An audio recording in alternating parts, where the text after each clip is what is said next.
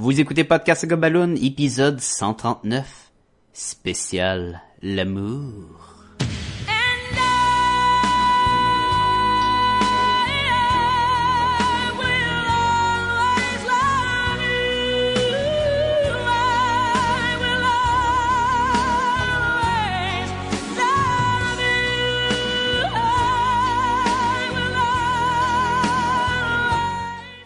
Bienvenue à Podcast et Gumballoon, le podcast qui traite de la romance sous toutes ses formes, que ce soit au cinéma, en animation ou en bande dessinée. Vous êtes en compagnie de Sébastien Leblanc et de, de l'imoustillant Sacha Lefebvre. Salut tout le monde. Je suis bien content d'être ici. Sacha. Et salut à toutes les dames qui nous écoutent. Ouais. Les messieurs, ben, mangez de la marde. S'il vous plaît. Euh,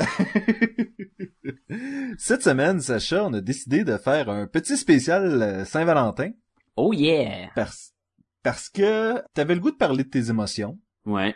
t'avais le goût de, de vider ton sac, et on avait le goût de parler de l'amour en général euh, dans la culture populaire. Puis aussi parce que c'était la. Saint-Valentin, là, quelques jours.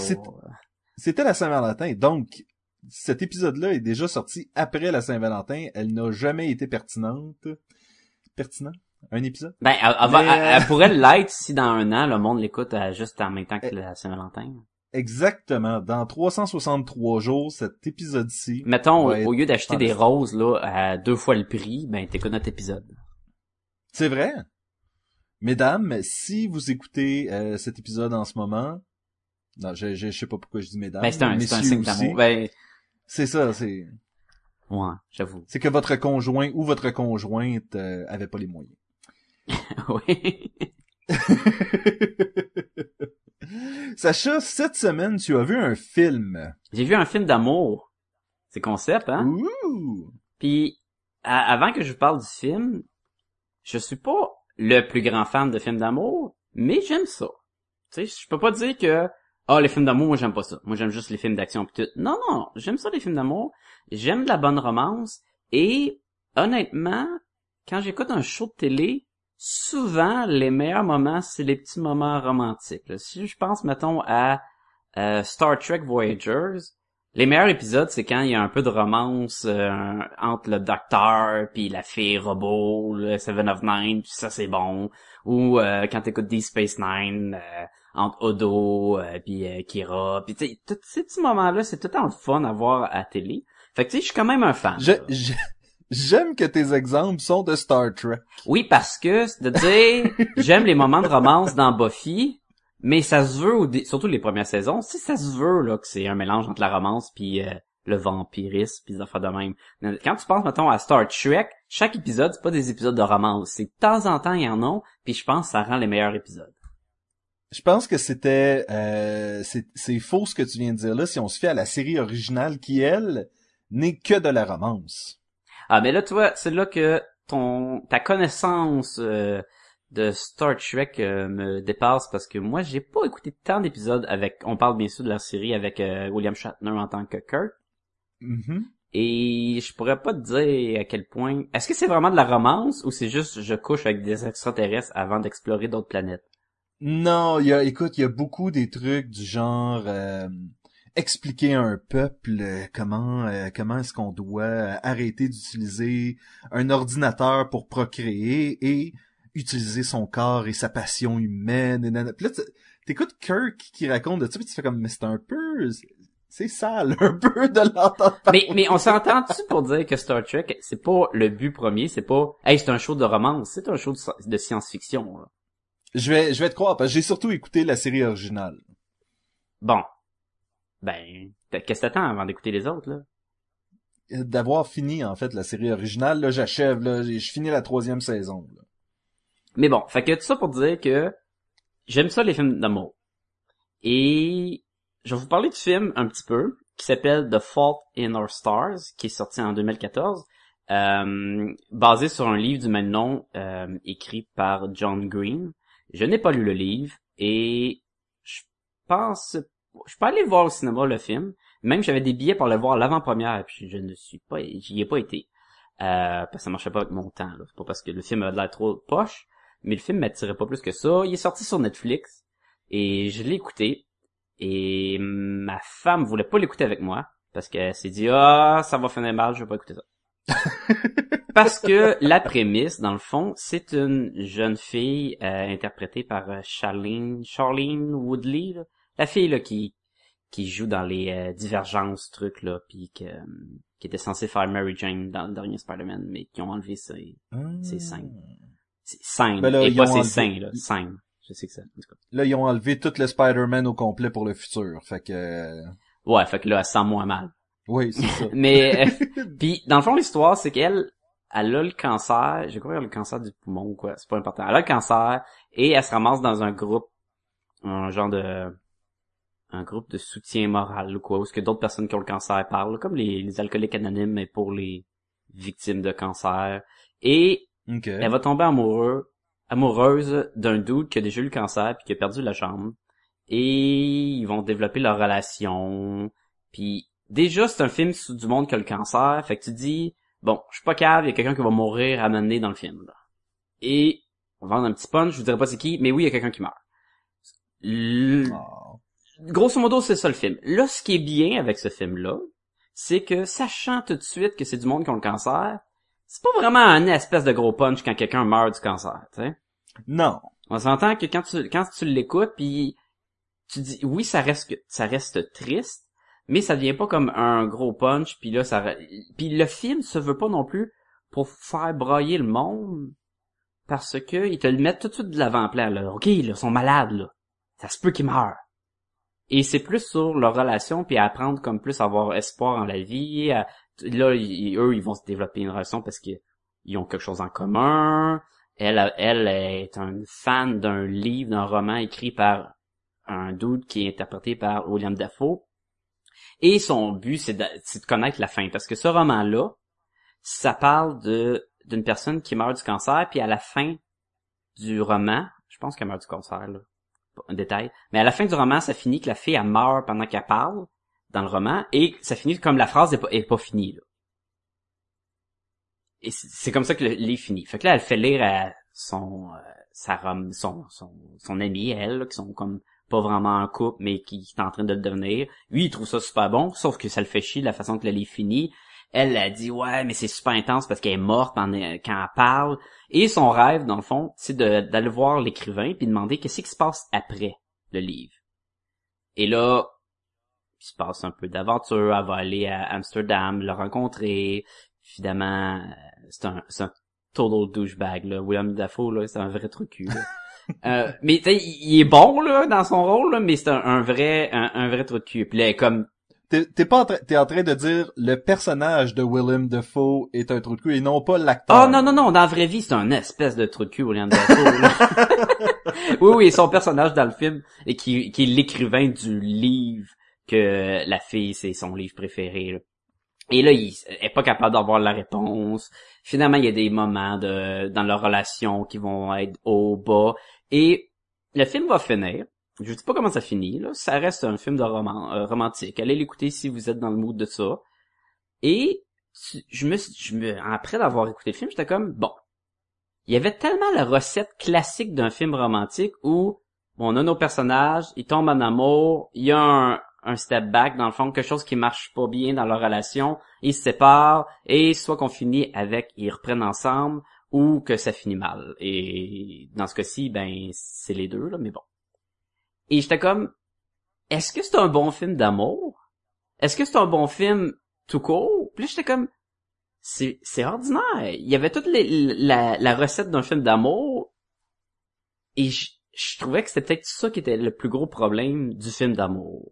C'était un film romantique euh, by the book, là, à la lettre. Je me suis dit après ça, est-ce que c'est ça qu'on a besoin pour avoir un bon film d'amour? Et là, je pensais, je pense que les meilleurs films d'amour, peut-être ceux qui sont qui suivent pas cette recette-là. Ben écoute, on, va y revenir là parce qu'on a un on a un top 5 euh, des films romantiques, mais moi j'en ai j'ai un de ces films là que j'ai écouté euh, hier en fait parce que des amis et moi on se faisait euh, des, on se fait des soirées cinéma à tous les dimanches et les trois derniers films, ça a été des films de romance. Il en reste encore un à écouter. C'est tellement concept, Et hein? le film, oui, vraiment concept. Et le film qu'on a écouté, c'était Eternal Sunshine of the Spotless Mind. Ça, c'est le film avec Jim Et- Carrey puis euh, Kate Winslet, ça? Oui. Puis euh, il y a aussi euh, Elijah Wood. oui, puis euh, Mary Jane là dans Spider-Man. Kristen Dunst. Kristen Dunst. Et et quand j'écoutais ce film-là, c'était puis il y a quelqu'un qui a dit après le, le film, c'est dommage parce que je le savais au départ que ça finissait triste. Elle l'avait déjà écouté. On, Ouais, j'avoue que si elle avait déjà écouté la personne, il y a des bonnes chances qu'elle savait la fin. Non, non, mais tu sais, quand tu sais que c'est triste au départ, parce que René, qui était avec nous, était la seule qui l'avait pas encore vu. Ok. Et on écoute, on était tous sur notre deuxième écoute, en fait. On l'avait tous déjà vu une fois. Mhm. Puis on dirait que euh, c'est tellement pas un film d'amour by the book. Non, ça l'est pas. C'est c'est une science-fiction, c'est un rêve, c'est un tu sais c'est un peu tout sauf que tu te dis pas après ce film là, c'est comme quelle bonne comédie romantique, c'est pas c'est pas du tout ça là. Non. Et à la fin, c'était comme c'est un bon film, c'est une c'est une romance, mais en même temps, c'est un triste commentaire sur sur une romance moderne un peu. Donc, mais justement, donc là, il suit pas euh, le guide euh, du parfait film romantique Du tout du tout. et ça le rend probablement meilleur pour ça. Oui. Et je crois, selon moi, là, je, je regarde ce que j'ai dans, euh, dans ma liste, dans mon top 5 des, de, mes films les plus romantiques. Et je crois que les meilleurs films romantiques sont ceux qui intègrent la romance à un autre genre. Ben, c'est exactement, tu vois, on, est sur la, même lignée. Je pense aussi que... Ben, pour toi, qu'est-ce qu'un un, un film d'amour? Est-ce que c'est juste un film qui parle d'amour? Ou est-ce qu'il faut vraiment que ce soit un, un film avec un couple? Qui tombe en amour? Qu'est- Qu'est-ce que, qui définit pour toi un film d'amour? Pour moi, un film d'amour, c'est défini par le fil conducteur. Est-ce que le fil conducteur, c'est la romance? Et, euh, et dans Eternal Sunshine of the Spotless Mind, c'est ça le fil conducteur. Il est là, il se fait effacer la mémoire pour oublier la fille. Et c'est ça qu'on suit. On suit pas, genre, comment est-ce que eux autres se sont rencontrés, après ça leur tribulation, après ça comment ils se sont séparés. C'est tout croche, tout décomposé, mais c'est quand même l'amour qui est le fil conducteur. OK, fait que c'est ça pour...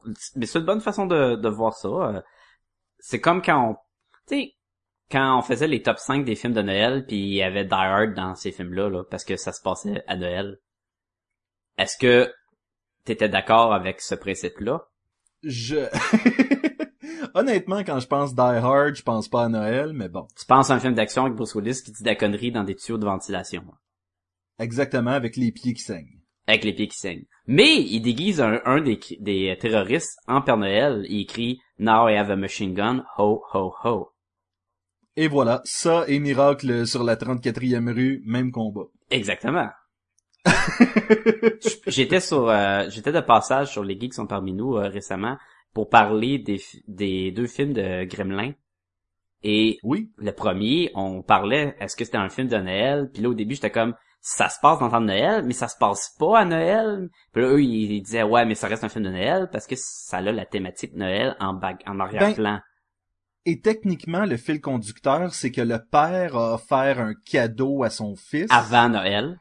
Avant Noël. qu'il l'a ouvert Mais- avant Noël. oui, mais tu vois ce que je veux dire. Il y a une espèce de... Tu peux dire, bah oui, ok, c'est ça la raison pour laquelle c'est un film de Noël. Donc, Je crois est-ce que qu'on des- peut transférer ça pour les films d'amour? Est-ce que si on est, on, on incorpore une romance dans peu importe le film, on peut le sous-catégoriser comme film romantique?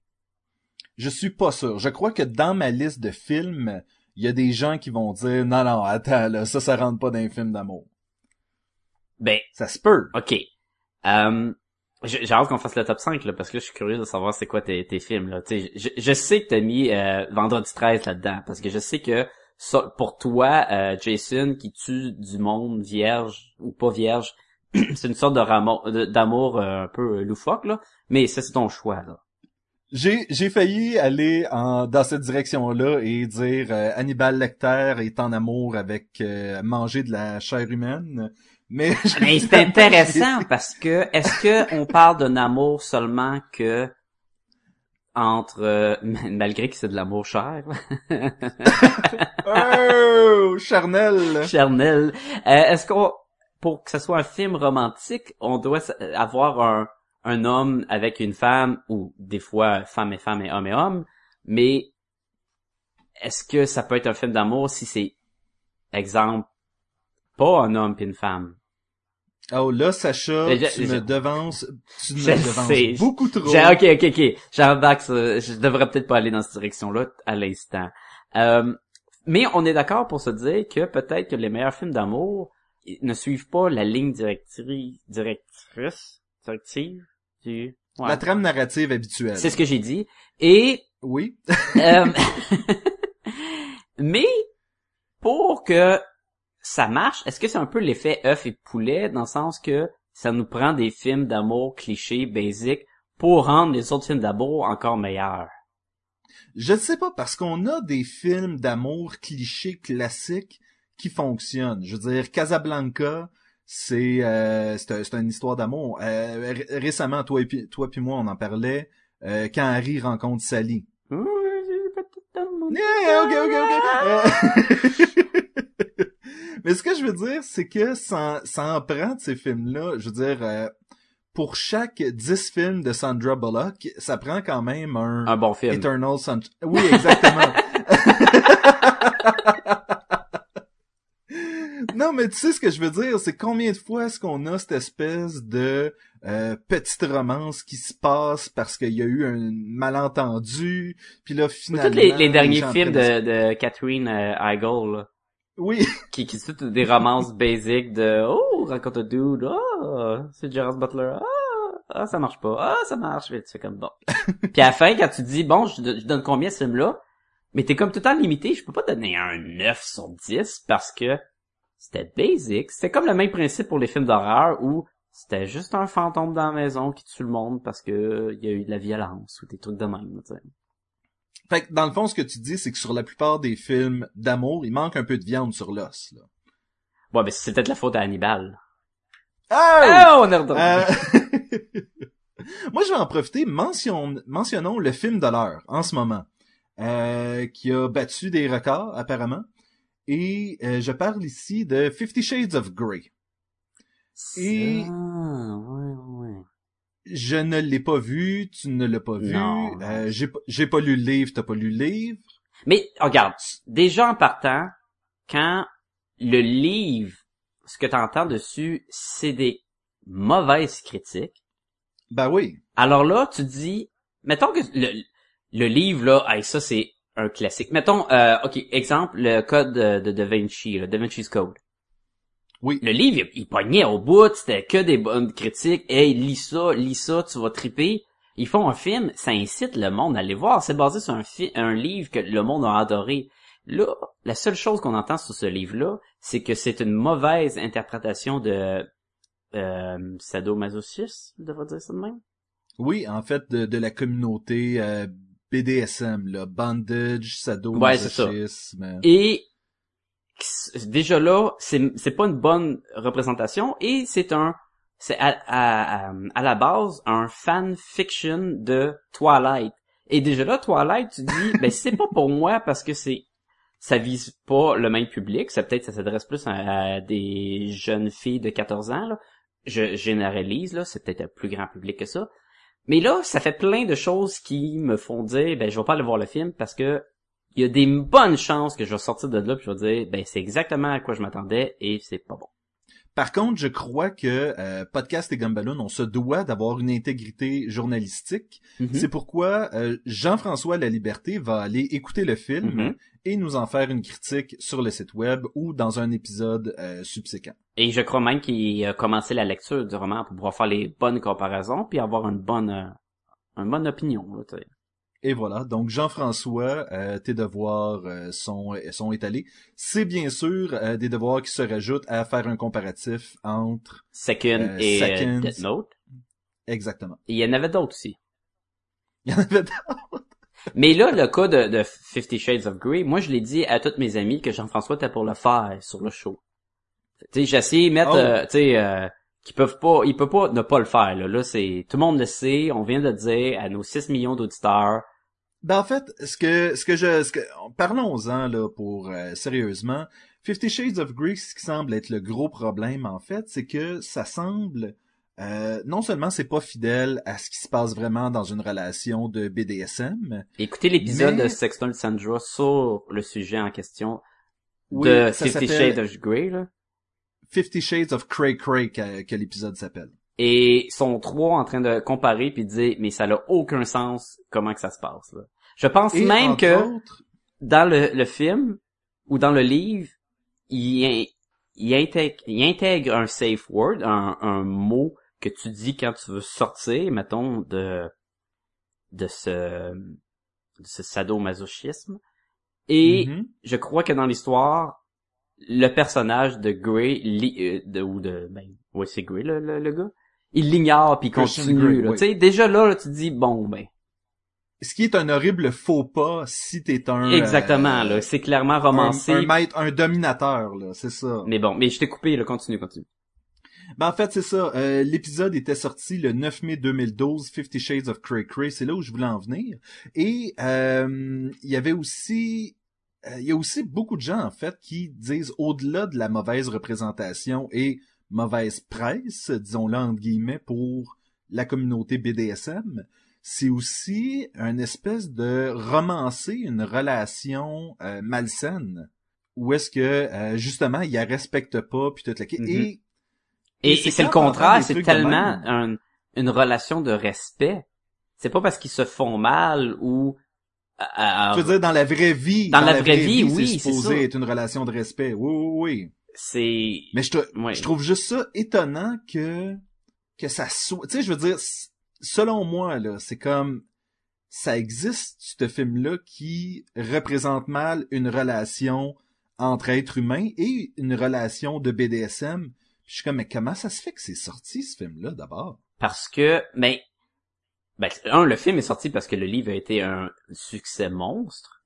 Et de deux, c'est que comme que c'est pas un sujet qui est parlé dans beaucoup de films, ou même dans beaucoup de livres, alors le monde savent pas c'est quoi les détails qui sont plus vraisemblables pour justement le sadomasochisme.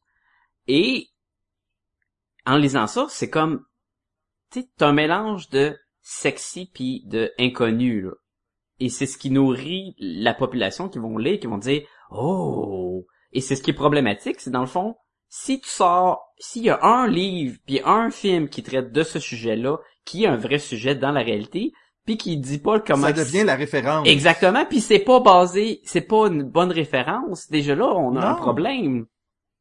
Surtout, bon, et, et toi et moi, on le sait parce qu'on écoute, justement, on vous le recommande, là, ce podcast-là, Sex Nerd Sandra, où est-ce qu'il démystifie, justement, cette communauté-là. Euh, C'est pas qui- que sur ça, là, c'est sur tout ce qui a rapport avec la sexualité, oui. Mais je te dirais à peu près à chaque 10 épisodes, il y a une espèce de, de retour sur ça. Oui. Et, et t'entends parler de ça, de ce film-là, et tu fais comme, mais, mais c'est triste que la masse populaire soit attirée par quelque chose comme ça. C'est même pas comme si tu disais, ouais, mais des vaisseaux spatials qui se tirent dessus, ça se peut pas non plus, puis c'est pas de même qu'un vaisseau spatial vole. C'est pas ça le problème, là. C'est, pas le fait que, on dirait que c'est le fait que ça traite justement de sujets humains et supposément vrais. C'est un peu ça qui me déroute. Ouais, faut dire que des vaisseaux spatiaux, spatiaux ou spatial? Tu disais spatial? tu Spatiaux. comme- Spatiaux? Ouais. Des vaisseaux. Spacieux. Si on, si on des portes, ces vaisseaux-là, c'est des vaisseaux porte-patiaux? Mais- mais bon. non, mais c'est pas- parce que ces vaisseaux-là, dans l'espace, qui tirent des lasers puis qui volent euh, plus vite puis qui font des bruits dans l'espace, c'est pas tabou. C'est pas un sujet que beaucoup de monde refuse d'entendre. Ça doit être plus pour ça que je suis en train de perdre mon idée, mais c'est c'est vrai ce que je dis. Mais en fait, c'est en fait c'est la logique veut qu'il y a des choses que tu peux représenter avec des images comme la science-fiction. Euh, je pense ici à euh, T'as-tu déjà vu The Time Traveler's Wife? Non, je l'ai pas vu. Je sais que tu l'as écouté l'autre fois, mais on a même on en a parlé, mais non, je l'ai je l'ai pas vu. c'est un bon petit film romantique euh, qui implique une relation entre un homme et une femme. La femme est bien correcte, est ordinaire, pas de trouble. Le gars, lui, des fois, il voyage dans le temps sans le vouloir. C'est un Time Lord. C'est un, c'est un Time Lord. En fait, il vraiment comme il va se retourner de bord puis hop, il est rendu euh, dans le passé de 20 ans là. Et il est tout nu parce qu'il amène pas son linge avec lui. Oh, ben ça, ça, ça serait démodé. Oui, mais ce ce film là se sert justement du voyage dans le temps pour traiter de la relation, traiter de la famille, puis ainsi de suite, ainsi de suite, puis comme euh, c'est l'équivalent d'avoir une maladie puis d'essa- d'essayer d'avoir ta famille pour la surmonter là. La, la métaphore est là dans le fond là. OK. Mais c'est quelque chose qu'utilise justement cette espèce de science-fiction là pour imager quelque chose alors que là on a de la réalité pour imager de la réalité. Tu vois ce que je veux dire? Oh oui, je suis d'accord. C'est euh, donc euh, je suis sérieux, Jean-François va euh, nous faire une critique du euh, du film. Mhm. Ça va être un bon podcast, je pense. Oui, ça va être excellent. Tu veux-tu qu'on aille dans notre Euh, top 5?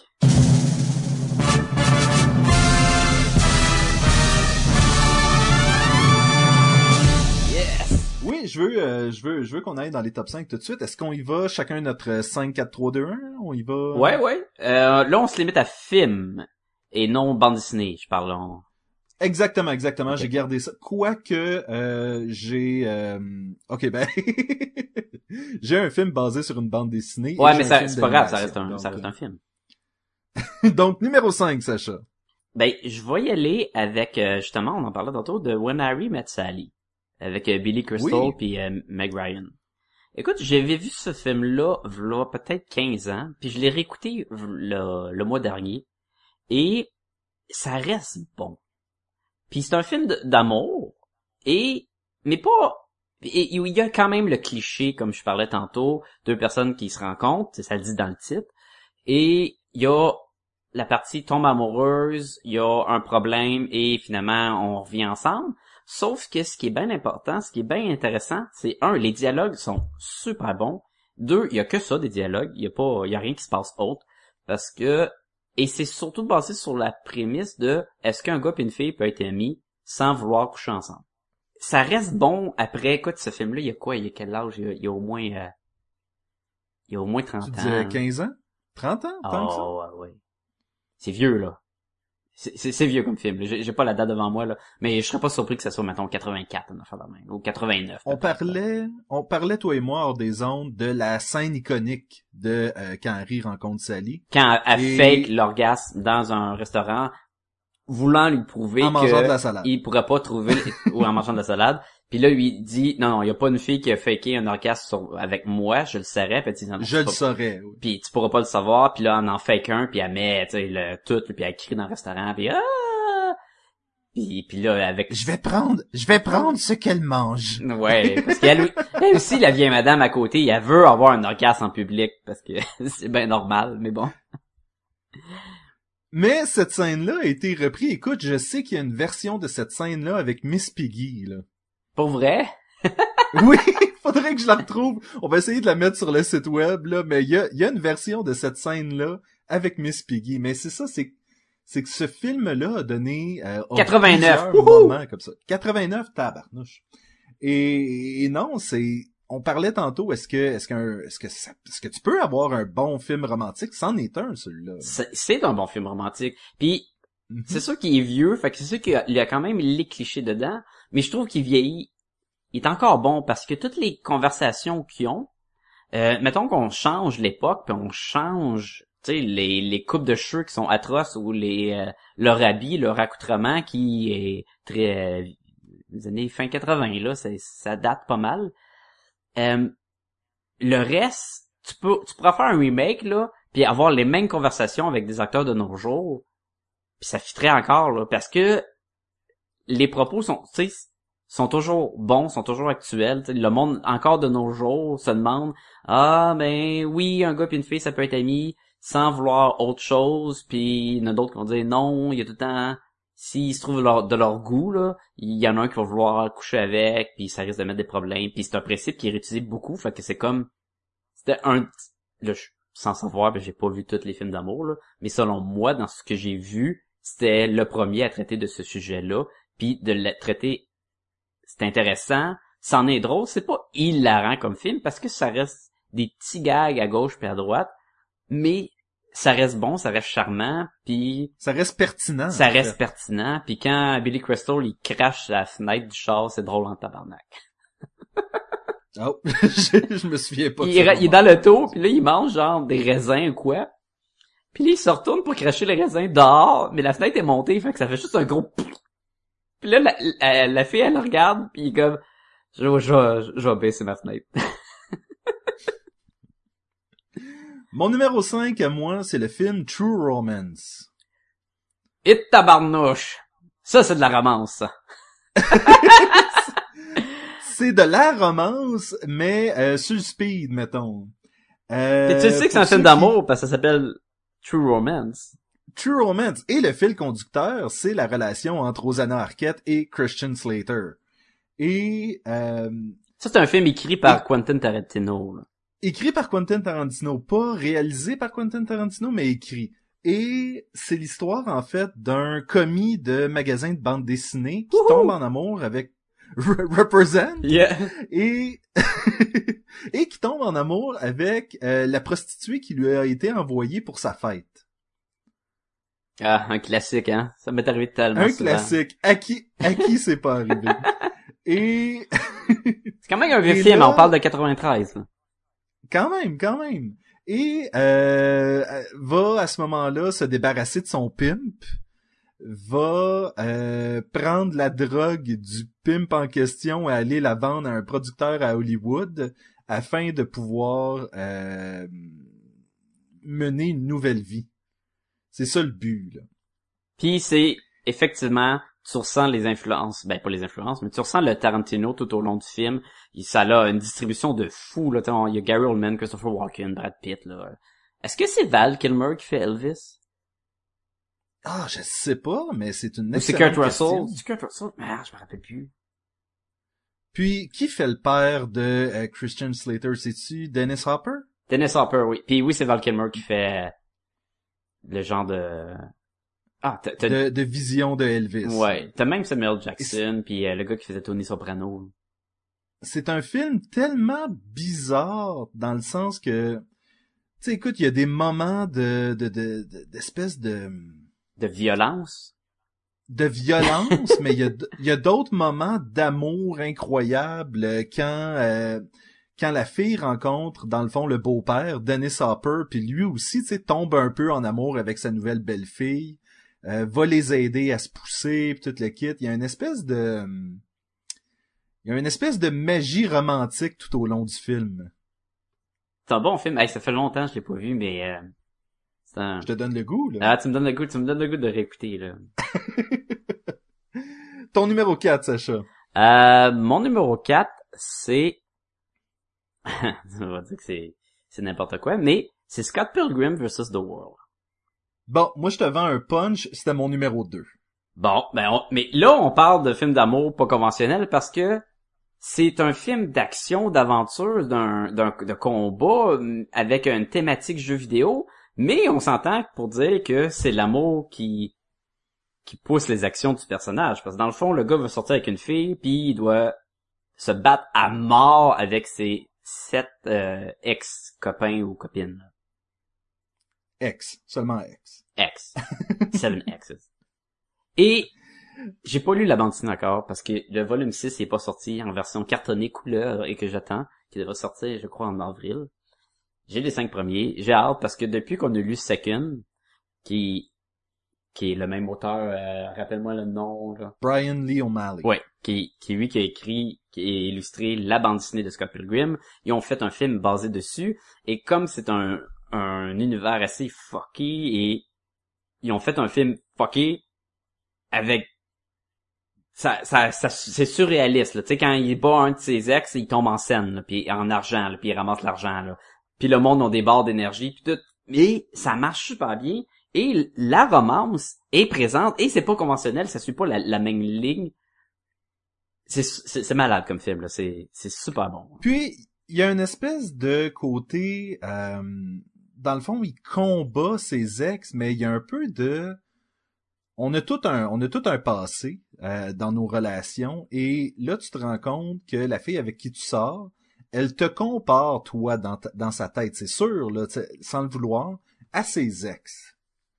Fait que tu sais, il y a cette espèce de combat là qu'on mène, euh, qui est pas aussi, sais, que dans le film c'est plus se battre à coups d'épée, mm. mais dans le fond, on essaye aussi d'être tu sais, je veux dire. Ça devient comme une métaphore pour de quoi qui est vrai, là. Oui, oui, oui. exactement, exactement. Tu sais, si ta, si ta blonde te dit un jour, ah ouais, moi j'avais un chum qui faisait telle affaire puis c'était cool, la première affaire que tu vas faire, c'est comme, ah, puis moi, quand je fais ça, c'est pas, tu sais, tu te compares dans le fond à, à quelque Oui, parce que tu veux être le meilleur, parce que tu veux pas te ramasser dans la pile des ex et tu veux rester la personne qui est là pour tout le temps. Exactement. Pourquoi les autres sont devenus des ex, puis qu'est-ce que je peux faire pour être meilleur que les autres? Et la réponse, c'est d'être soi-même. Mais on s'entend que c'est encore des bons exemples de c'est des films d'amour, mais ça reste des bons films. C'est des bons films que je peux dire, hey, ça c'est écœurant, ça je recommande, ça je vais l'acheter en DVD Blu-ray, puis je vais le réécouter. Tandis que des films classiques, comme tu parlais tantôt des films de Sandra Bullock ou etc., c'est le genre de film que il faut qu'il soit vraiment spécial. Il faut qu'ils se démarquent parce qu'ils ont juste le même moule. Et des fois, c'est de faire mourir un des, des, des personnages, mais ça, peut-être bon, vous le disant. Maintenant, on en voit plusieurs, ça arrive des fois, ou c'est même souvent, puis tu te dis, ben, ils vont finir ensemble, ou il y en a un qui va mourir, et ça te laisse sur ta fin à chaque fois. Oui, tout à, écoute, tout à fait, là. C'est pour ça que comme je, comme on, passe à travers notre, nos listes depuis tantôt, puis il y a rien de je trouve cucu conventionnel. À la limite, quand Harry rencontre Sally, c'est pratiquement le plus cliché. Le plus traditionnel cliché, exactement. Là. Mon prochain à moi, le numéro 4, euh, mon numéro 4, c'est Gross Point Blank. Ah, c'est tellement bon avec John Cusack. exactement, avec John Cusack, Mini Driver et euh, ah, pas euh, Bill Murray, euh, Dan Aykroyd. Popcorn. popcorn, popcorn. Euh, et dans le fond, c'est l'histoire d'un tueur à gages qui euh, retombe en amour en fait avec son ex du secondaire. Oui, parce que il doit quand il, il retourne à, à sa ville natale ou whatever, là, sa ville où il est allé au secondaire, et il y a la rencontre mm-hmm. fameuse de dix ans après, et ce qui est, ce qui est un peu cocasse, c'est parce que lui est rendu tueur à, à gage, fait que tu sais, d'aller là-bas puis dire, ah, tu fais quoi dans la vie? Ah, oh, moi, je suis du monde. Ah, ok, ouais, ah, tu penses une joke, c'est pas une ben, joke. Ben, généralement, c'est, euh, ah, je suis rendu tueur à gage. Ah, ouais, ah, c'est drôle. J'espère que t'as des bonnes assurances avec ça. Ah, euh, ouais, exactement. Et il y a d'autres mondes qui veulent le tuer, ben, qui essaient de tuer quelqu'un, puis là, je pense qu'ils veulent tuer le père de, la fille. Ils veulent tuer le père de la fille avec qui il est en amour. Et ce qui est drôle, c'est que lui, il l'apprend pas jusqu'à la toute fin. Mais tout au long, essaie de renouer avec son ex, essaie de voir si ça peut marcher. Elle est célibataire, lui est célibataire. Ils vont-tu aller à la, à la réunion ensemble, tout le kit. Le fil conducteur, c'est vraiment la romance. Mais dans un contexte tellement loufoque que c'en est pas le sujet principal non plus, là. Hmm. Moi, mon numéro 3, c'est le sujet assez principal. Vas-y. Love Actually. Ça, c'est le plein de petites affaires qui se passent en même temps avec Hugh Grant. Avec tout, ouais, avec tous les acteurs british, là, avec Colin Firth, puis euh, Alan Rickman, ça se passe, euh, ça se passe à Noël. C'est ça, c'est, c'est un, c'est un film de Noël, mais sur l'amour, puis pas juste l'amour de Noël, mais l'amour en tout le monde. Fait que c'est plein de mini-histoires euh, qui se passent toutes en même temps, parallèlement, et chaque personne sont un peu... Mettons qu'on suit un gars qui est en amour avec une fille, ben on va suivre la sœur du gars qui a des problèmes avec son mari, puis le, son mari il travaille dans un bureau, puis une fille qui travaille avec lui dans le bureau, elle a des problèmes à trouver des chums parce que son frère, mettons, il a des problèmes mentaux. Tu sais, c'est tout, tout est interrelié. Fait que c'est comme écouter à peu près 6-7 films d'amour, mais puis garder juste le meilleur de chacun, puis de le mélanger avec la magie de Noël. C'est un excellent film d'amour, c'est un excellent film de Noël. C'est un film que je réécoute assez euh, presque à chaque année. Puis ça reste toujours bon, la musique est bonne, les acteurs sont bons, ils ont comme tout pris les acteurs british qui étaient populaires dans le temps, là. Il y a même. Bean, là, tu sais, ils sont tous là, là. Et c'était pas mal le Ouais, ouais. premier. Tu sais, on a vu plusieurs par la suite. On a eu vu euh, Valentine's Day, je pense, euh, New York, quelque chose, où ce que c'était tout le temps le même principe de faire plein de petites histoires. Puis c'était tout le temps des, Des films de exactement. puis c'était tout le temps des films de crap. Il était pas bon. Celui-là, c'était le premier quasiment. Il était super bon, puis c'est pour ça qu'ils ont décidé de de d'utiliser la popularité de celui-là pour en faire d'autres, mais ils ont jamais été capables de recréer la magie de Love Actually. Mon numéro 3. C'est... Euh... Cela va peut-être être contesté. Selon moi, c'est un film d'amour. Being John Malkovich. Et tabarnouche. C'est C'est... ah mais ça c'est de la ah ça c'est malsain. Hein. Mais c'est deux histoires d'amour, en fait. Parce que on a l'amour que je pense c'est Craig, le personnage de John Cusack. Moi, j'ai deux John Cusack. Oui, mais il a euh, fait plein de films euh, d'amour. C'est clair, c'est clair. Ils sont tous meilleurs, Et, mettons, euh, que Say Anything. oh man, ton numéro 1 c'est sur High Fidelity? Non. C'est pas bon. Je me souviens même pas qu'il y avait tant d'amour que ça dans ce film-là. Dans High Fidelity? surtout de commis de... High Fidelity, c'est surtout des commis en train de chialer. Oui, mais le but de High Fidelity, c'est que c'est un gars qui fait... C'est un, un maniaque de top 5, justement. Puis il fait des playlists, puis il fait... C'est un gros de top, puis il raconte... Dans le fond, il veut comp... Il, ça, il brise avec sa copine, puis il essaie de revoir, mettons, ses... Je sais pas, ses cinq dernières relations Ah, pour oui. comprendre... Il essaie, il essaie fait de savoir ouais. pourquoi ça a pas marché. Exactement. Fait que ça reste un film d'amour. Mais vas-y, vas-y avec ton... euh, Being John Malkovich, t'as deux histoires d'amour. T'as celui de John Cusack euh, envers le personnage de Maxine, mais t'as aussi le personnage de Cameron Diaz envers le personnage de Maxine et cette espèce de triangle amoureux-là euh, qui se produit parce que les gens peuvent rentrer dans le corps de John Malkovich. Ouais, mettons qu'on met la, la, la prémisse là, vraiment simple là, pour vous tout capoter le monde là. C'est un dude qui trouve un étage et demi, le demi-étage, qui est comme un étage de quatre pieds d'eau, dans un dans où ce qu'il travaille. Et derrière un meuble, il y a une porte d'à peu près trois pieds d'eau. Puis quand tu rentres là-dedans, tu te ramasses dans la tête de John Malkovich. Pas un personnage joué par John Malkovich, l'acteur John, John, Malkovich. Malkovich, oui. Et tu dis, hein, quand tu lis derrière de la pochette dans le club Vidéotron, là, tu le relis une deuxième fois, tu dis, ouais, quoi? Qu'est-ce que c'est ça? C'est weird. Et, non seulement, quand t'es rendu dans sa tête, tu vois à travers ses yeux, tu sais pas t'es où, et après un certain temps, t'apparais sur le bord de la rue, euh, dans un fossé. Après, après 15 minutes, tu te ramasses au New Jersey. Ça, là, c'est, c'est complètement loufoque comme principe, mais, Mais je trouvais que je, je trouve la, la meilleure histoire d'amour à suivre là-dedans, c'est celle entre Cameron Diaz et, et Maxine. Et je, trouve qu'il y a des excellents moments justement de romance là-dedans. Et en même temps, ça montre aussi la romance à son côté le plus laid. Parce que le personnage de John Cusack, lui, c'est malsain son obsession avec la fille il prend le contrôle de John Malkovich pour assouvir cette espèce de romance-là, et il floppe. Il floppe carrément, là, je veux dire. ah, c'est, c'est tellement weird comme film, là. Mais, hein. C'est, c'est intense. mais, mais c'est un excellent film. C'est, c'est un super bon film. Puis, c'est un film que vous allez vous rappeler, là. beaucoup plus que euh, ta petite romance euh, à l'eau de rose. Oui. Ton numéro 2.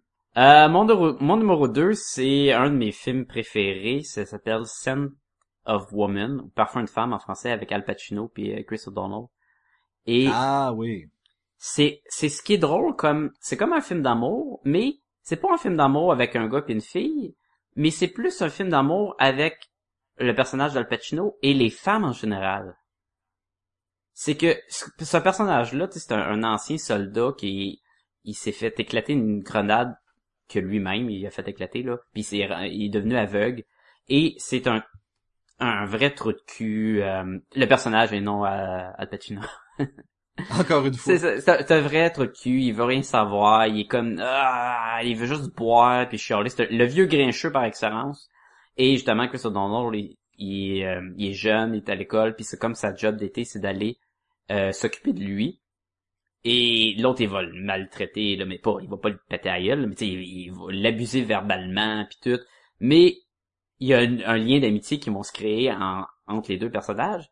Et c'est tout comment que, à toute fois qu'il va décrire la vie, c'est tellement comme triste, mais quand il décrit les femmes, il est tellement en amour avec le sexe opposé que c'est, c'est comme le, bonheur complet. Puis à toute fois qu'il va rencontrer un personnage féminin dans le film, il va tellement il va tomber au plus charmeur, mais pas juste parce que il veut coucher avec, parce que souvent, tu il couchera pas avec, mais parce qu'il les aime pour vrai, là peu importe les femmes, sont toutes belles, puis il est aveugle, fait que, sais, il met tout sur...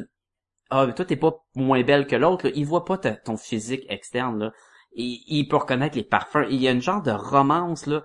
C'est super bon, c'est... Il, est malade, il a gagné un Oscar d'ailleurs à Pacino pour ce film-là, là. Et les répliques, il joue, il a de l'air d'être aveugle, tu le crois.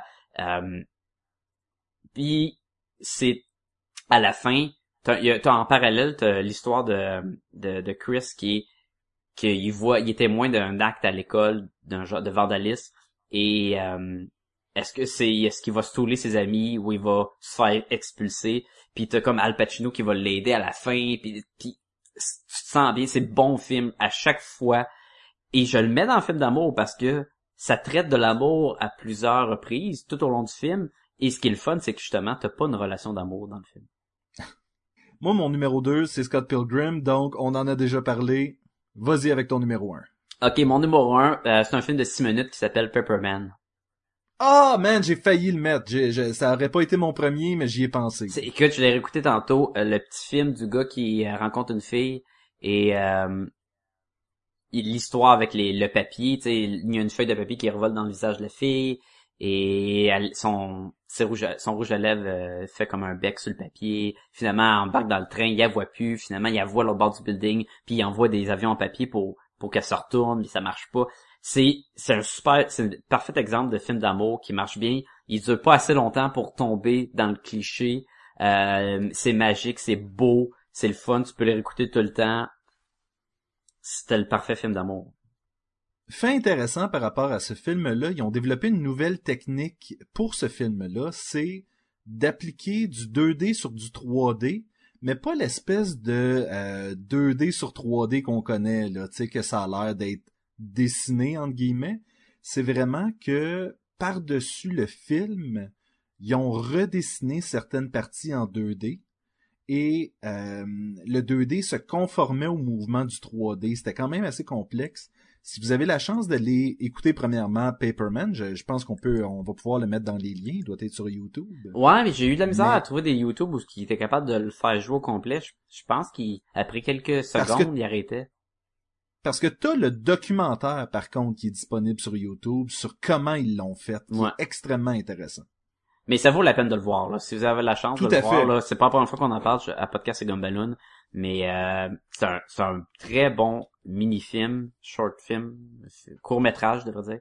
Et c'est un beau film d'amour.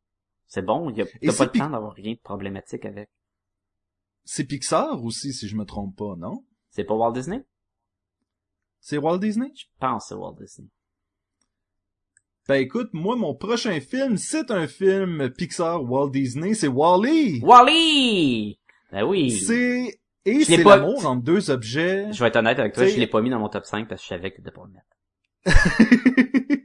Tantôt, tu disais, tu es toujours obligé d'être un homme, une femme? Euh, non, ça peut être euh, deux machines.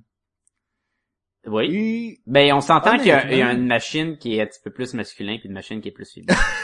je vois pas ce que tu veux dire. Mais, mais quel bon film. Ah, c'est un excellent film. Ça, c'est Pixar, c'est ça? Oui, oui, oui. Eh ben, je suis pas convaincu si c'est pas Disney slash Pixar. Là. Ah ouais? Je suis pas convaincu. Faudrait faire des recherches pendant que je décris le film. Si vous l'avez pas déjà lu, euh, déjà vu, Wally est un petit robot qui essaie de nettoyer la planète Terre. Un jour, va trouver euh, une plante et la conserver. Va arriver un vaisseau spatial sur la planète Terre qui va trouver la fameuse plante à Wally et qui va euh, s'en aller dans l'espace. Wally va tomber en amour avec le robot qui s'en vient chercher la plante, va la suivre, oui, j'ai dit là, la suivre dans l'espace et essayer de euh, désespérément de lui tenir la main.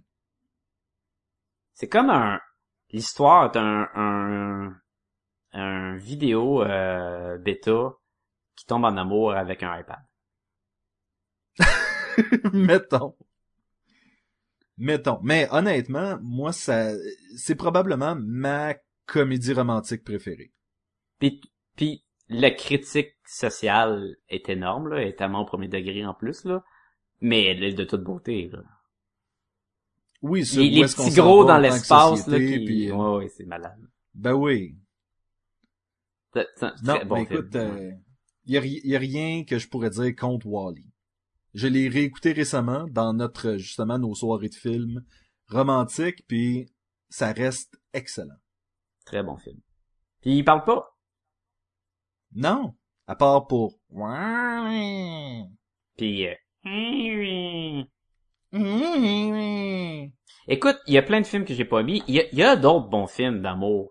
Euh, tu sais, on n'a pas parlé de Notebook, Titanic, A Walk to Remember. Euh, Il y a des bonnes comédies que moi j'aime bien. Zack et Mary, mais que pour nous, c'est super drôle.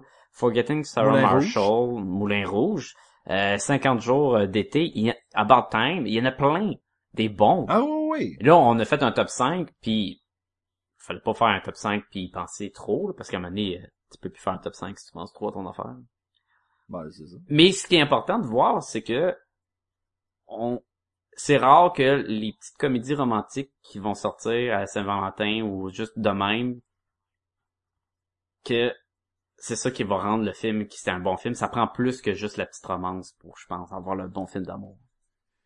Puis on se fout de la gueule de Sandra Bullock, là, mais c'est entre autres, moi je trouve que des films comme la, je crois que c'est La Maison sur le lac, où est-ce que elle et Keanu Reeves échangent La maison de travers... vide sur le lac, non? La maison de, pas un de Glass House? House. Ouais. Ça. Puis, Ouais, ah oui, puis il s'envoie une lettre, puis lui, il rouvre la lettre, ils sont en échange, mais ils sont pas dans, ils sont un année plus tard, genre. Oui, ils correspondent, mais comme dans le temps. Mais c'est correct, mais c'est, c'est juste correct comme film, je trouve. Ben c'est ça. Ou un autre film, puis je pense encore que c'est Sandra Bullock, où est-ce que elle, elle se, re- elle se retrouve à différents moments de la semaine, mais son mari meurt dans un accident d'auto.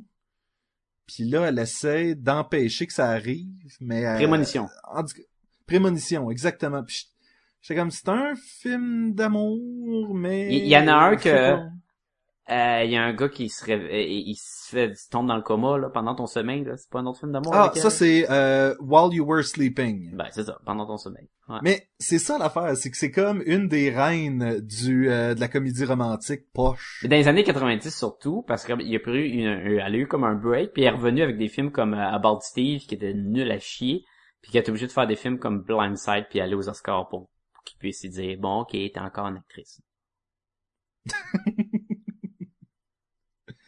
hey, je voulais te dire aussi, l'autre raison Oui. pourquoi qu'il va en avoir toujours des films, exemple comme The Fault, et, The Fault in Our Stars, c'est que ça a coûté 12 millions, puis ça a rapporté 300 millions. Wow.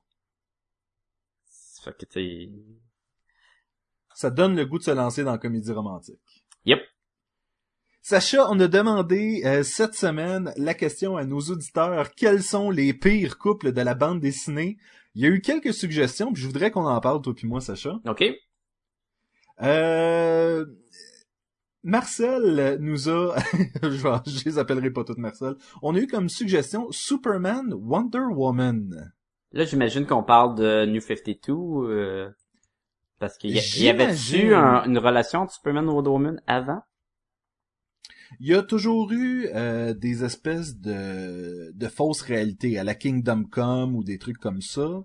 Euh, je pense que c'était Dead Planet aussi qui avait euh, Superman puis Wonder Woman qui prenaient la conquête du monde un peu. Là. Ok. Et Ah, mais est-ce que... ça- Ah non, c'est avec Night Owls euh, dans le Earth 2.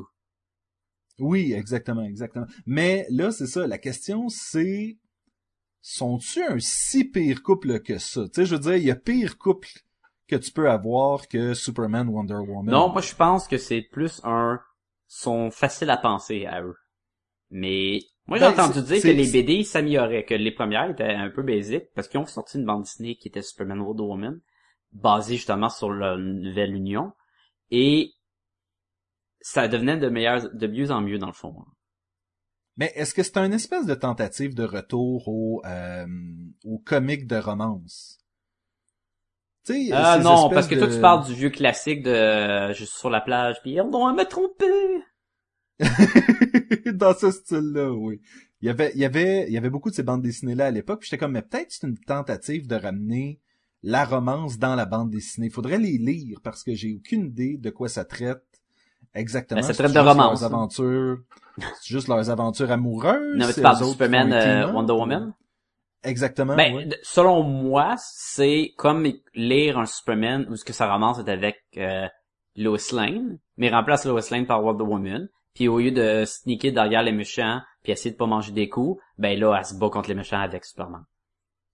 Je pense que le prochain couple est pire. Batman et Talia Al Ghul. Ah, mais là, si on se fie au dernier film d'animation où ces deux-là étaient ensemble puis ils révélaient qu'elle euh, a drogué puis violé, déjà là, ça sonne pas super catholique. non, c'est ça. Côté relation malsaine, euh, c'est dans les pas pires. Euh, ça avait été aussi suggéré Papaye et Olive. Pourquoi? En fait, je pense que je peux la comprendre celle-là parce que c'est une espèce de drôle de relation dépendante où est-ce que Olive est toujours en train d'avoir besoin que Popeye la sauve. Je mettrais un peu euh, Peach et, et Mario là-dedans ou Zelda et Link. Moi, Hey man, parenthèse, t'as-tu vu le Family Guy où euh, il, est dans un bar puis il se fait péter la gueule, le Peter, puis il, pogne une canne d'épinards à la fin? Puis il rouvre la canne d'épinards, puis ça, prend, ça prend cinq minutes à rouvrir la de canne, puis il tourne avec le, le débouche épinard, le débouche épinard, le rouvre canne, puis il tourne, puis il tourne, puis à la fin il lève le couvercle, puis là il a de la misère, puis il fait glisser la grosse canne d'épinards dans la bouche comme papa il l'a fait, puis il est comme oh c'est tout dégueu puis mouillé.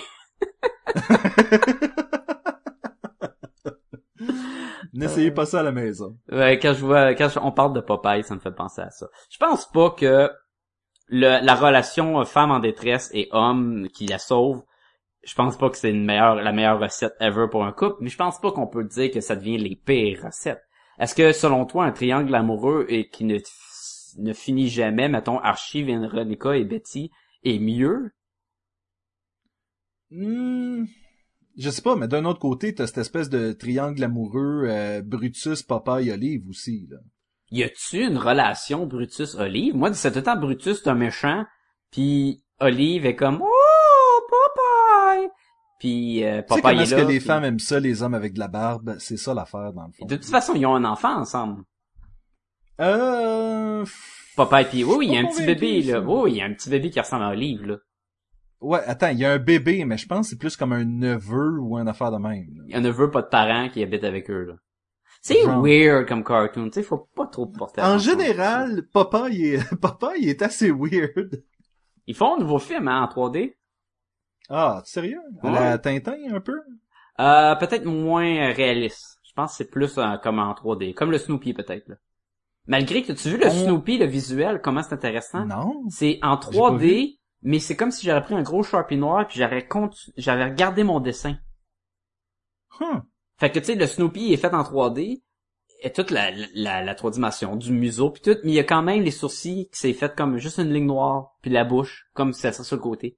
C'est très intéressant comme visuel. C'est drôle parce que j'ai l'impression que c'est un peu à la Teenage Mutant Ninja Turtle, les, les nouveaux dessins animés qui, euh, qui passent à la télé, où est-ce que t'as beaucoup de 2D appliqués sur du 3D. Est-ce que ça c'est, c'est, c'est bon ou c'est mauvais? C'est intéressant. Ah. D'autres relations malsaines.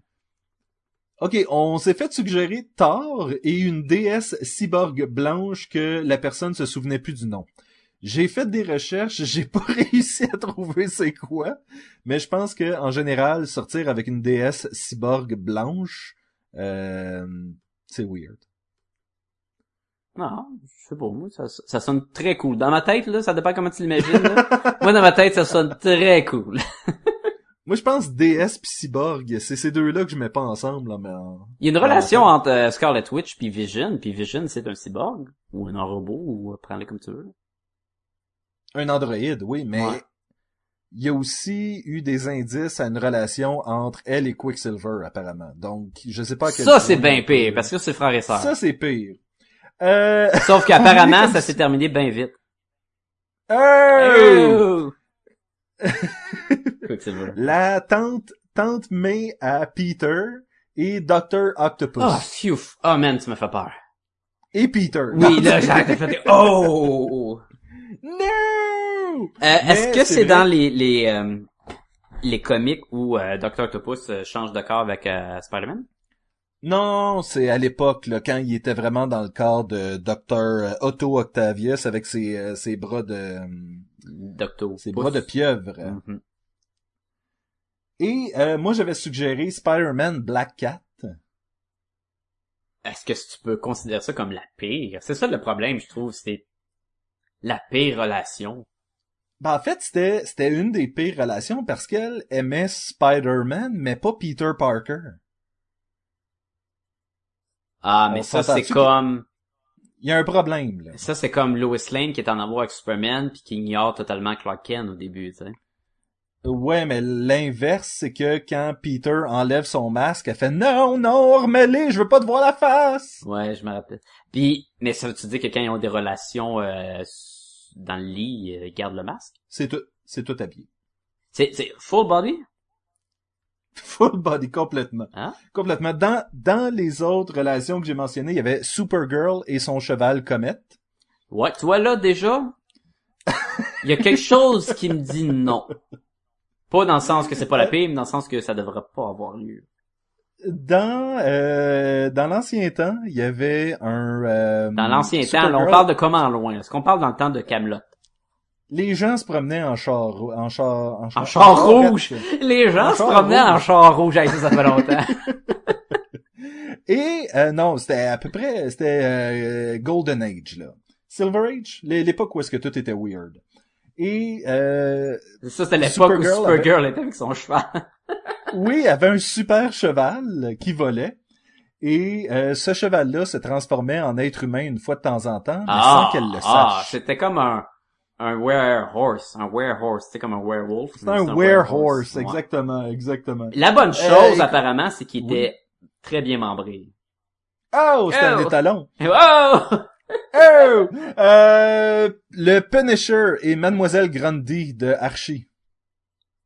C'est, ok. il y avait comme une mini romance qui avait été euh, qui avait été suggérée dans le dans la bande dessinée. Ah. Et Sacha, toi, t'avais mentionné euh, Henry et Janet Pym de l'univers Ah, des Marvel. ouais, mais c'est parce que c'est une relation de... À un moment donné, Henry Pym, il pète une coche. Et je crois que c'est arrivé avant, parce que j'ai vu des sur l'internet des, des, des échantillons de pages de lui en tant que Yellow Jacket qui sac une volée Oui, ça à- sortait à- ça à sortait de l'univers de Marvel régulier là. Fait que s'il bat sa femme. Fait que déjà là, moi je suis pas un fan de ça. Fait que de voir un couple qui est un peu bizarre, ça me dérange moins que de prendre un super-héros dans les Avengers que le monde aime et de le voir puis dans les Ultimates là, il- ça se bat là. À manière elle devient en, petite personne wasp. Elle, tu elle devient toute petite, une taille de guêpe. Et il prend du euh, tu-mouche puis il shoot dessus, dessus puis la peau lui brûle là, c'est assez intense. J'avoue. Je voulais euh, faire une mention. Je suis tombé sur un article. C'est les 10 meilleures euh, romances modernes dans la bande dessinée. Et il y en a quelques-unes que je trouvais intéressantes, dont euh, l'agent 355 et Yorick de... De- Why the Last Man. Ouais. Moi j'en ai une, je suis curieux de voir si elle est dedans, mais continue. Vas-y, vas-y. J'ai pas les noms des, des j'ai plus les noms des personnages, mais dans les Young Avengers, le Skrull Changeling puis le l'autre le genre de Wizard Scarlet Witch là, Ah, euh, je pense, je pense, c'est pas, c'est pas Hulkling puis. puis Winter Win c'est quoi le nom du gars qui là il était bien en tard puis il a comme des pouvoirs le Scarlet Witch là. Mais c'est une ouais, relation homosexuelle, mais c'est une bonne relation. Quand tu lis les les euh, les comics là, tu sais tu votes pour eux là, c'est c'est c'est c'est le fun d'aller puis Oui, ça va écoute, et je, je trouve ça un peu dommage que ça soit pas dans ce top-là, parce que il y a aussi Apollo et Midnighter, qui selon moi est un peu la même chose, mais un peu plus facile euh, pour le, un peu plus mainstr- mainstream. Euh, tu, tu sais de qui je veux parler, évidemment. C'est qui Apollo? Qui qu'on parle, là? Apollo et Midnighter dans The Authority. Ah oui, oui, oui, le, l'espèce le de- Batman puis le Superman, ouais, ouais, ouais. Le Batman puis le Superman, qui sont un couple homosexuel. Ouais, mais je pense, est-ce Euh, que c'est un bon couple? C'est- pas juste de dire c'est bon parce qu'ils sont homosexuels, c'est est-ce que c'est bon parce que c'est bon couple? Ben, en fait, le, la logique de plusieurs, c'est que c'est un couple qui euh, qui s'aiment et qui sont capables d'aller kicker des culs ensemble. Mais ouais, je ouais, crois mais que c'est un peu mince, là, comme, euh, exactement, je crois que selon moi, la relation entre Hulkling puis je me souviens plus de son nom euh, dans The Young Avengers est beaucoup plus saine. moi, une relation que j'aime beaucoup, c'est, euh, Karen puis euh, Daredevil. Oui, relation qui est un peu finie maintenant, mais euh, Ouais, mais, tu sais, dans Yellow Daredevil, c'était le fun, euh, même dans lui qu'on a parlé, on a parlé plusieurs fois d'elle, puis c'est une bonne relation, j'aimais ça. Tout à fait. Écoute, il y en a une que je trouve euh, vraiment justifiée, c'est Big B Wolf et Snow White de Fables. Ah, là, je suis pas rendu là, moi, je suis le seul de la gang de podcast Gumballoon qui a pas lu encore les Fables. que- oui, Shame ça on me. Shame on you indeed. Mais euh, c'est c'est probablement la relation la plus intéressante du livre, selon moi. Je te crois. Parce qu'il y en a d'autres. Il y en a beaucoup d'autres. Euh, côté euh, côté bande dessinée, il y avait Ramona Flowers et Scott Pilgrim, on en a Mhm. parlé tantôt. Il y avait Alana et Marco de la bande dessinée Saga. Ah oui. Ça, c'est bon. Il y avait Hey, tu sais une qui est, pas, qui, est, qui est pas bonne? Vas-y, vas-y. Euh, Sally Jupiter puis la comédienne. Ah, come on, dude. Ben, c'est pas une bonne relation, c'est dans l'épée. C'est une relation horrible, en effet. Non, mais c'est pas juste parce que on, parle d'un viol, là. C'est qu'on, elle l'aime quand même à la fin, là. Oui, ben en fait, si je me trompe pas, c'est toi qui as mon euh, Silk, Silk Spectre. Mais lorsqu'on retourne... non! Lorsqu'on retourne au personnage de Silk Spectre, ils vont aussi essayer de développer euh, de développer un peu le, sur cette romance-là, tellement qu'on va voir à un moment donné Sally Jupiter en train de tromper son mari avec le comédien dans une salle de bain. Ben voilà, relation de boîte. Et, et c'est ça, là, ça fait en sorte que on, on sort de l'espèce de relation de viol qu'il y avait dans Watchmen, puis on apporte une espèce de ouais, mais c'est une victime qui chialait pour rien. Ça, Ah, c'est mais- peut-être pas cool aussi. là. Ouais. Continue ton, ton truc. Euh, Craig et Rena de Blankets, je pense que Ça, mais ça, c'est pas une relation, elle existe pas, la fille. c'est vrai. Selon ta théorie. Selon ma théorie, elle existe pas. que- Euh, Tulip et Jesse de Preacher. Ah, c'est intéressant, cette relation-là. Je peux pas, euh, je dirais pas que c'est une des relations les plus saines de l'histoire de la bande dessinée, par contre. là. Non, mais c'est pas obligé d'être saine pour être une bonne relation. Et la dernière relation, en fait, le top 1 de ça, c'est une bande dessinée que j'ai pas lue de Craig Thompson aussi, c'est Dodola et Zam de Habibi. Je n'ai malheureusement pas lu cette bande dessinée-là, apparemment que c'est excellent, va falloir... euh, Mais tu avais l'intention de la lire quand on parlait de pis ça fait déjà plus qu'un an. Oui, c'est vrai. Shame on you. Shame on me. Et c'est ce que c'est pour les couples dans la bande dessinée. Qu'est-ce qu'il nous reste à parler aujourd'hui? Ben, je crois qu'on serait rendu à euh, faire des bonnes blagues. Oh yeah! C'est une joke! C'est une joke! C'est une joke! C'est une joke! Sacha, quelle bonne blague t'as pour nous? Ah, ok, j'en ai une coupe, puis il y en a peut-être une qui va se faire censurer. Comme d'habitude. Euh, ok. C'est oh, thématique euh, couple, euh, sexualité, romance, on patauge là-dedans aujourd'hui. Ouais, ouais, ouais, on, on ratisse large. Ok. Euh, un prof demande à Jimmy Pourquoi as-tu apporté ton chat à l'école aujourd'hui? Jimmy répond en pleurant Parce que j'ai entendu papa dire à maman que je vais manger ta chatte une fois que Jimmy sera parti à l'école. Tu comprends? Chat, chat? Non, Oui, chat. oui. c'est Il avait peur qu'il mange le chat, tu sais. Ah, Oui, c'est ça. Je, je suis pas en train de ne pas la rire parce que je la comprends pas, là. C'est pas la raison, là. Quelles sont les autres raisons? Moi, je... Ben, vas-y donc, couple, toi. Un couple se présente dans une école de langue. Il dit, euh, l'homme dit, on voudrait apprendre le cambodgien avec la méthode accélérée. Le directeur de dit, de dire, écoutez, pour l'anglais, l'espagnol, il n'y a pas de problème, mais le cambodgien, c'est une langue assez difficile, surtout pour euh, des, du, monde là, qui parle le français. Là. Pourquoi vous voulez l'apprendre en accéléré? Il dit, euh, parce qu'on vient d'adopter un petit cambodgien d'un an. Fait que dans quelques mois, quand il va commencer à parler, on aimerait ça comprendre ce qu'il dit. C'est bon, c'est- ils sont wise, hein? oui. Hein, eux, ils ont, ils ont pensé à leur chose. C'est comme Euh... un couple de blonds, en fait. ouais, c'est... euh... C'est un, c'est un gars qui dit à une fille, j'imagine c'est sa blonde, ça, ça a plus d'allure.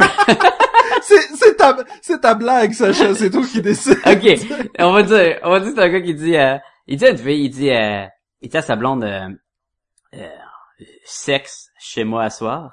Puis la fille était comme, oh yeah. Il dit, euh, mais euh, je dois t'avertir, je dors avec des lits superposés avec mon petit frère. Fait que, puis je lui ai dit qu'on était pour faire des sandwichs. Fait que ça nous prendrait des, des codes comme fromage pour plus vite, puis tomate pour plus fort. Fait que là, la, la nuit qui arrive, ils sont dans le lit, et là, la fille a crié, fromage, fromage, tomate, tomate. Puis le petit frère dit, arrêtez de faire des sandwichs, il y a de la maillot partout dans mon lit. Ah.